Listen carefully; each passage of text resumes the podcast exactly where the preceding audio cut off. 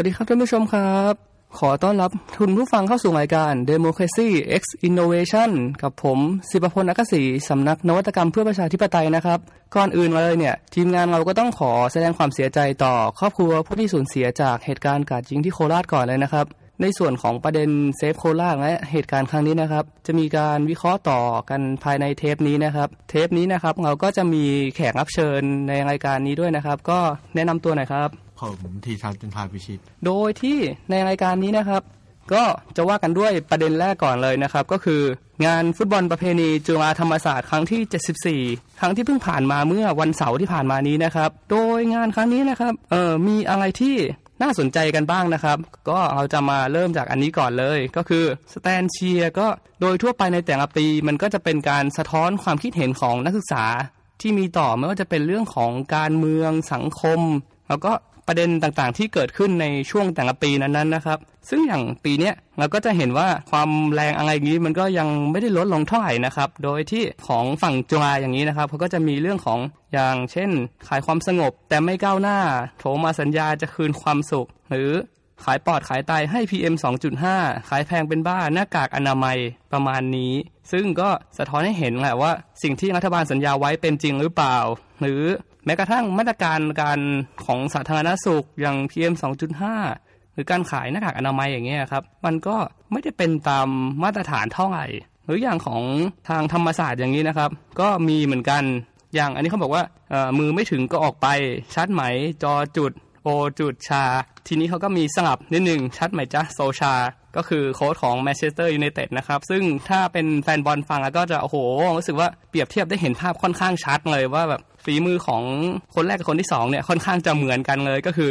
บริหารไปแล้วมันก็มีปัญหา แต่ว่าดูท่าจะอยู่ยาวซะด้วย ทีนี้จะมาดูส่วนต่อมาก็คือขบวนการล้อการเมืองของธรรมศาสตร์ คุณทีทัศน์ครับเห็นอะไรจากขบวนล้อการเมืองธรรมศาสตร์ครั้งนี้บ้างครับผมรู้สึกว่าเหมือนเขาเหมือนไม่หลายคมเหมือนปีก่อนๆครับ มันรู้สึกทื่อๆไป ไม่รู้ว่ามีปัญหาอะไรหรือเปล่า แล้วรู้สึกว่าเนื้อหาของขบวนล้อการเมืองนี้เหมือนแบบพยายามเซ็นเซอร์ตัวเองเห็นได้ชัดเลยครับ เพราะหลังจากที่จบงานบอลประเพณีปุ๊บเหมือนเขาจะมีลมกรอบตัวเต็มนะครับมีส่วนที่ตัดไปเยอะมากเลย แล้วส่วนที่ตัดไปก็มีความแบบลึกมากกว่าตัวที่เขาเอามาแสดงในงาน ครับก็อย่างหุ่นล้อการเมืองที่เราเห็นในครั้งนี้นะครับ ก็จะมีอย่างพานรัฐธรรมนูญที่ประชาชนเป็นคนค้ำยันไม่ให้ถูกทำลาย หรือประเด็นเสียสีสังคมอย่าง PM 2.5 ที่มีกลุ่มคนมีฐานะกำลังสูดอากาศจากคนที่ยากจนกว่า หรือกิโยตินความยุติธรรมที่จะเลือกเฉพาะคนที่ไม่มีอำนาจเท่านั้น หรือที่เห็นเป็นเด่นๆหน่อยของปีนี้ก็จะเป็นหุ่นหมองูนะครับที่กำลังเป่างู ซึ่งตัวงูนี่ก็จะมีโลโก้พักอยู่ข้างหลัง สะท้อนให้เห็นว่ามีการสับเปลี่ยนขั้วอำนาจเกิดในช่วงนี้ ความแรงของมันเนี่ยนะครับ ถ้าเทียบกับปีก่อนๆคุณทีทัศน์ครับเห็นว่ามันต่างกันยังไงกับปีก่อนๆมั่งหรือปีไหนที่คิดว่ารู้สึกเด่นเป็นพิเศษแรงเป็นพิเศษอะไรอย่างนี้ไหมครับถ้าเทียบกันปีนี้ คือความจริงเนื้อหาของตัวหุ่มมันแรงอยู่แล้วในตัวเนนแต่รู้สึกว่ามันวิธีการซ่อมเนื้อหาหรือการสื่อเนื้อหาออกไป มันมีมันรู้สึกทื่อมากขึ้นพอมันทื่อมากขึ้นปุ๊บมันก็ทำให้คนรู้สึกว่ามันไม่อะไรอะ มีหุ่นปีไหนที่รู้สึกว่าโหสามารถแสดงแบบสัญลักษณ์ออกมาได้เฉียบคมแล้วแบบเห็นปุ๊บมันมีการเล่นเนื้อหาอะไรที่ค่อนข้างน่าสนใจครับ ถ้าเมื่อสามปีก่อนเอที่มีหุ่นมันมันกอหุ่นดาร์เวเดอร์แบบนี้น่าจะมีการใส่อะไรที่มันดู มีซ่อมเนื้อหาไว้ค่อนข้างดีกว่านี้แล้วมันก็ทำให้คนอาจต้องไปตีความมากขึ้น แต่นี่มันดูมีแบบเออตัวละครข้ามชัดเจนเกินไปนี่นั่นก็อาจจะปัญหาหน่อย ครับกิมมิคก็มีส่วนสำคัญกับการทำให้เนื้อหามันน่าสนใจมากขึ้น มันเกิดการตีความในแบบใหม่ๆนะกว้างขึ้นอ่าเรามาดูส่วนต่อมาเลยก็คือในส่วนของจุฬานะครับ จุฬาเราก็จะเห็นว่ามีหลายส่วนเหมือนกัน ไม่ว่าจะเป็นการของชูประเด็นเรื่อง change เปลี่ยนปรับขยับสังคม ซึ่งเราก็จะเห็นตั้งแต่ที่เขาทำ teaser ออกมาแล้ว หรืออย่างการทำขบวนสะท้อนสังคมออกมาเนี่ยนะครับ ในส่วนของจุฬาเนี่ยครับอืมถ้าดูไปดูมาแล้วรู้สึกว่ามันจะแรงกว่าปีที่ผ่านๆมาหรือเปล่าครับหรืออันนี้คือมาตรฐานจุฬายังไงดีครับ ผมว่าปีที่แล้วแรงกว่า อืมแรงและชัดกว่า อันนี้คือเหมือนเขาเขาเซ็นเซอร์ตัวเองเนี่ย ปกติจุฬาเขาจะไม่ค่อยการเมืองอยู่แล้ว แล้วเสร็จแล้วปีที่แล้วอะมันเป็นปีเลือกตั้งแล้ว ก็เหมือนกับแบบคนที่รับผิดชอบก็แบบเกี่ยวกับการเมืองค่อนข้างเยอะ ก็เราก็จะเห็นประเด็นที่หลากหลายในขบวนของจุฬาครั้งนี้นะครับไม่ว่าจะเป็นอย่างเรื่องของการชูความเท่าเทียมทางเพศ การรักโลกรักสิ่งแวดล้อม หรือการชูเรื่องของการบูลลี่ ไม่ว่าจะเป็นการบูลลี่ด้วยคำพูด หรือการบูลลี่ผ่าน อัตลักษณ์อะไรต่างๆ ของตัวบุคคล อันนี้ค่อนข้างเด่นนะครับ ก็คือตัวสิงโตชูมงกุฎเนี่ยครับ อาจจะเรียกได้ว่าเป็นแบบกิมมิคปีนี้ของจุฬาเลย เป็นหุ่นที่ความจริงน่าจะบอกว่าเป็นการเมืองมากที่สุด ใช่ครับ ก็เห็นว่าคือตอนแรกมันก็จะเป็นหุ่นสิงโตชูแขนธรรมดานะครับ แล้วทีเนี้ยจะเห็นว่าจุฬาปีนี้มีลูกเล่นคือเขาเอาของแยกชิ้นไปแล้วทีเนี้ยค่อยเอาไปใส่ในงานคือตัวมงกุฎเนี่ยเพิ่งเพิ่งเข้าไปโผล่ในงาน มันก็แบบเป็นลูกเล่นที่น่าสนใจ นอกจากการมีขบวนพวกนี้แล้วนะครับ เราก็จะเห็นอีกอันหนึ่งที่น่าสนใจก็คือตัวป้ายผ้านะครับ โดยเฉพาะมีป้ายผ้าหนึ่งนะครับที่เป็นที่กล่าวถึงกันในโซเชียลมากเลยในช่วงวันที่ผ่านมาเนี่ยก็คือผอนองงจอตอกมแล้วก็มีคำภาษาอังกฤษพาดไว้ข้างล่างนะครับ คือ pass away together นะครับ อันนี้ก็น่าสนใจคือมันเป็นการหยิบประโยคที่คนดังเคยพูดเมื่อ มานานานมาแล้วเมื่อปี2557นะครับ เมื่อถ้าจะไม่ผิดน่าจะเป็นสมัยแบบน้ำท่วมใหญ่อ่าช่วงน้ำท่วมโซเชียลก็มีการแสดงความเห็นมากมาย เพราะว่าการจัดการของผู้นำเนี่ย มันไม่ได้จบแค่อย่างเขาเห็นนั้นอะ มันมาจากเหตุน้ำท่วม แต่ครั้งเนี้ยมันมีเหตุเข้ามามากมายในตั้งแต่ต้นปีเลยไม่ว่าจะเป็นเรื่องของฝุ่น PM 2.5 เรื่องของไวรัสโคโรนาไหนจะเรื่องของการรักษาความมั่นคงปลอดภัยในชีวิตอีกต่างหาก เราจะเห็นได้ว่า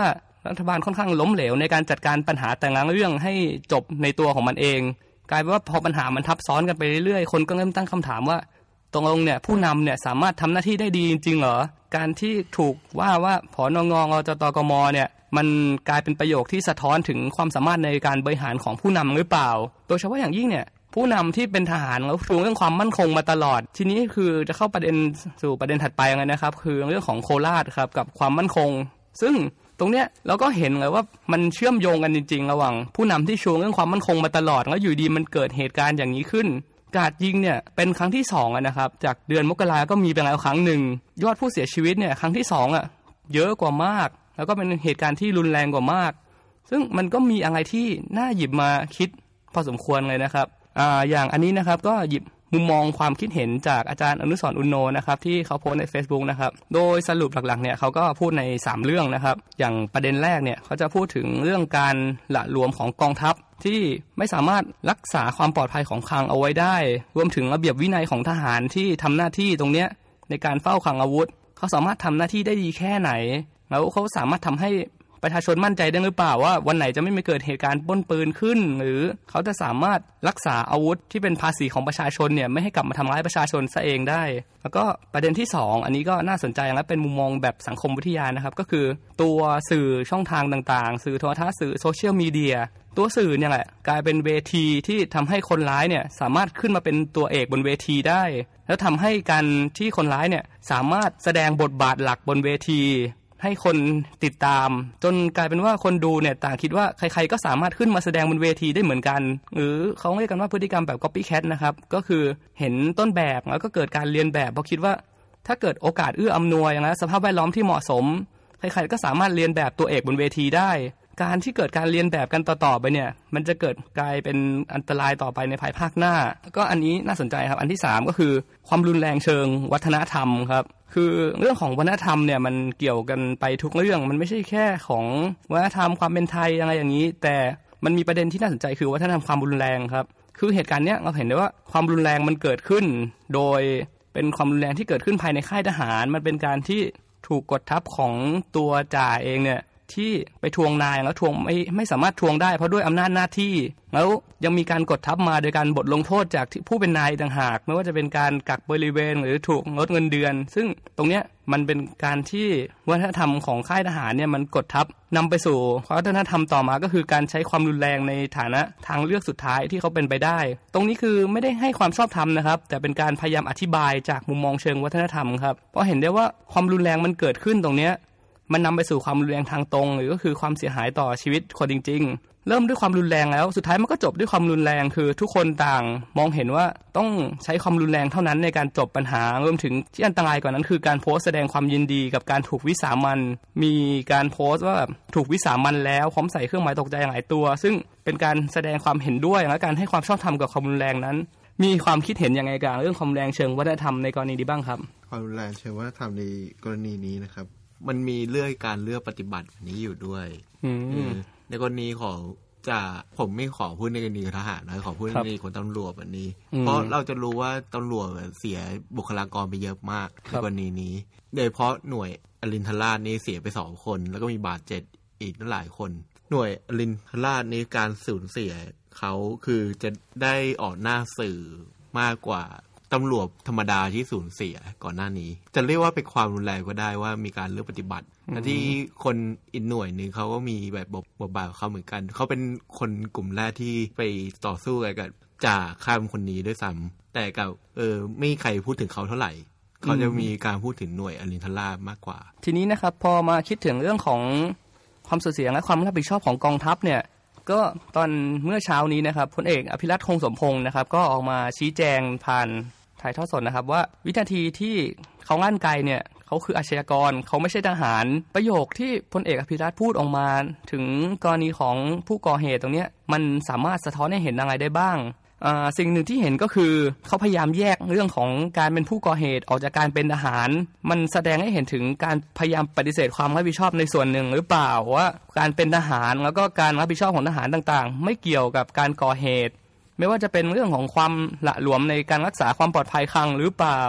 การที่กองทัพชูเรื่องความมั่นคงนะแต่ไม่ได้มีมาตรการฉุกเฉินเตรียมพร้อมเพื่อรับมือเหตุการณ์อย่างรวดเร็ว การที่คนร้ายสามารถหนีออกมาจากค่ายทหาร และสามารถย้ายไปยังห้างสรรพสินค้าได้เนี่ยมัน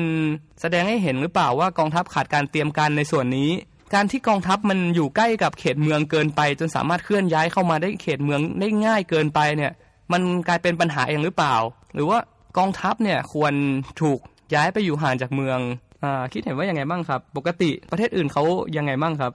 รู้สึกประเทศอื่นเขาคือกองทัพควรจะไปดูแถวชายแดนครับเขาไม่ควรอยู่แถวเมือง แต่ของเมืองไทยมีเรื่องยุทธศาสตร์วันนี้ ที่เขาวางไว้เมื่อนานมาแล้ว มันก็น่าสนใจว่าการที่ตั้งค่ายทหารกับเมืองมันอยู่ใกล้กันตรงเนี้ยมันเลยกลายเป็นปัญหาเรื่องหรือเปล่า ตรงที่พอเกิดเหตุอะไรขึ้นมันสามารถเคลื่อนย้ายเข้ามาได้ อาจจะเป็นโอเค อาจจะเป็นทั้งแง่ที่ปลอดภัยทหารสามารถมาช่วยประชาชนได้ทันที แต่ในขณะเดียวกันถ้าผู้ก่อเหตุเป็นทหารเอง ทีนี้มันก็จะกลายเป็นปัญหาที่ยากลำบากกว่าที่ควรจะแก้ไขได้ง่ายนะครับ พอมาคิดถึงเรื่องของความรุนแรงเนี่ยครับ กลายเป็นว่าทำไมความรุนแรงถึงกลายเป็นตัวเลือกต้นๆ ในการแก้ไขปัญหา โครงสร้างความยุติธรรมของไทยเนี่ยมีปัญหาแล้วก็มันค่อนข้างเสื่อมหรือเปล่า ถ้าหากดูเหตุเนี่ยความยุติธรรมจากการทวงหนี้ที่ไม่สำเร็จเนี่ยเขาไม่สามารถทวงหนี้จากผู้เป็นนายได้คือ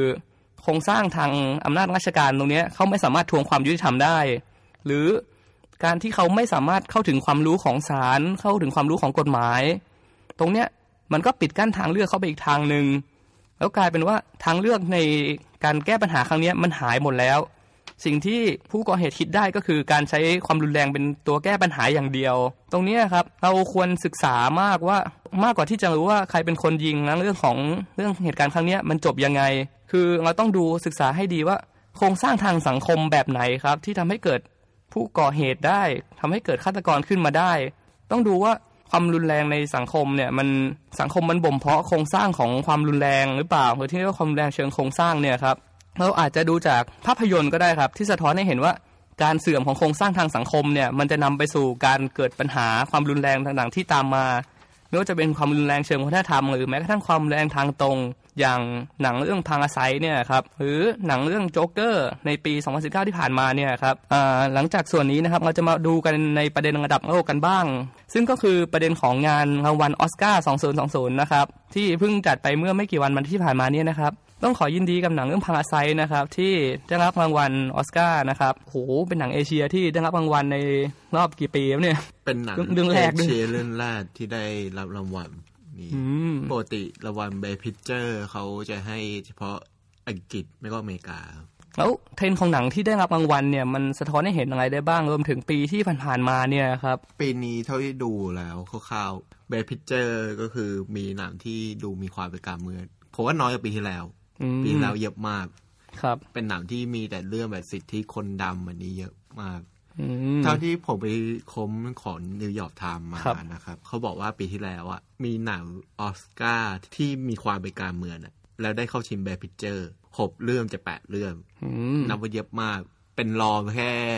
ปีหนึ่งเก้าสี่สามเข้าชิงแปดเรื่อง แล้วมีเจ็ดเรื่องที่เป็นหนังเกี่ยวกับการเมืองแล้วถ้างั้นน่ะเทรนด์หนังในปี 2019 ที่ผ่านมาเนี่ย มันสะท้อนอะไรให้เห็นถึงสังคมหรือเปล่าครับว่า มันโทนหนังเนี่ยมันหม่นกันทั้ง 2019 เลยหรือเปล่า หรือยังไงบ้างครับ หนังออสการ์ที่ผมชอบมากแต่ไม่ได้ชินเบพิเจอร์อืมก็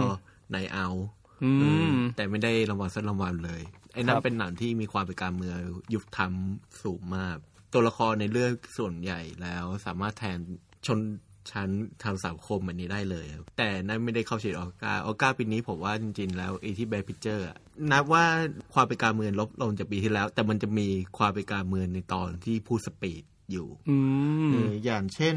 กรณี Brad Pitt ครับ Brad Pitt เปิดมาด้วยบอกว่า ว่าเขามีเวลา 45 วินาทีในการพูด speech นี้ครับ ซึ่งมันน้อยกว่าที่ Senate หรือสภาสูงให้กับ John Bolton ในการพูด impeachment ของทำสิแต่เขาไม่ได้พูดตรงๆว่าเป็น implement นะครับ ครับโอเคหรือว่า Joaquin Phoenix คนนี้ก็แบบไปพูดเรื่อง Animal Rights อืมตอนที่ได้รางวัลว่าได้รางวัลจากจ็อกเกอร์อีกทีหนึ่งครับ จริง ๆ ของอาเนื้อหา speech การพูดบนเวทีของออสการ์นี่ก็น่าสนใจนะครับ อย่าง Joaquin Phoenix ที่รับบทเป็นตัวเอกโจ๊กเกอร์เนี่ยนะครับบทพูดเขาค่อนข้างน่าสนใจเลยเขาก็ หยิบมาทั้งเรื่องของความเท่าเทียมหรือการมีพูดถึงกับว่ามนุษย์ที่ห่างไกลกับธรรมชาติเกินไปเนี่ยครับ ก็นำไปสู่สังคมที่ผิดเพี้ยนมากขึ้นหรือเปล่า ซึ่งน่าสนใจครับ ที่น่าสนใจอย่างหนึ่งครับ คือรางวัลสารคดียอดเยี่ยนอืมครับคือก็ American Factory ผมก็ไปค้นมามันเป็นทีม production ของหนังเรื่องเนี้ยเป็นทีมที่มีแบบความเกี่ยวโยงกับบารักโอบามากับมิเชลโอบามาอยู่ งั้นก็คือมีการเมืองมา support ใช่ทำให้ครับเกี่ยวข้อง ทีนี้คือ support นี่คือ support ยังไงนะครับ เป็นทีม production ของหนังเรื่องนี้เลยอือหือเพราะหลังจากโอบามาหมดวาระเขาก็ไปตั้งบริษัท production มาทำหนังอ๋อแล้วแล้วตอนที่ได้รางวัลโอบามาก็ทวีตครับ ยินดีกับหนังเรื่องนี้ คนปลดเกษียณการเมืองแล้วก็สามารถเกี่ยวข้องเข้ามาเกี่ยวข้องกับวงการภาพยนตร์ได้ด้วยนะครับสำหรับรายการ Democracy X Innovation สัปดาห์นี้นะครับ ก็ขอจบลงเพียงเท่านี้นะครับ ขอบคุณผู้ฟังทุกท่านที่ติดตามรับชมรายการนะครับ ขอบคุณครับ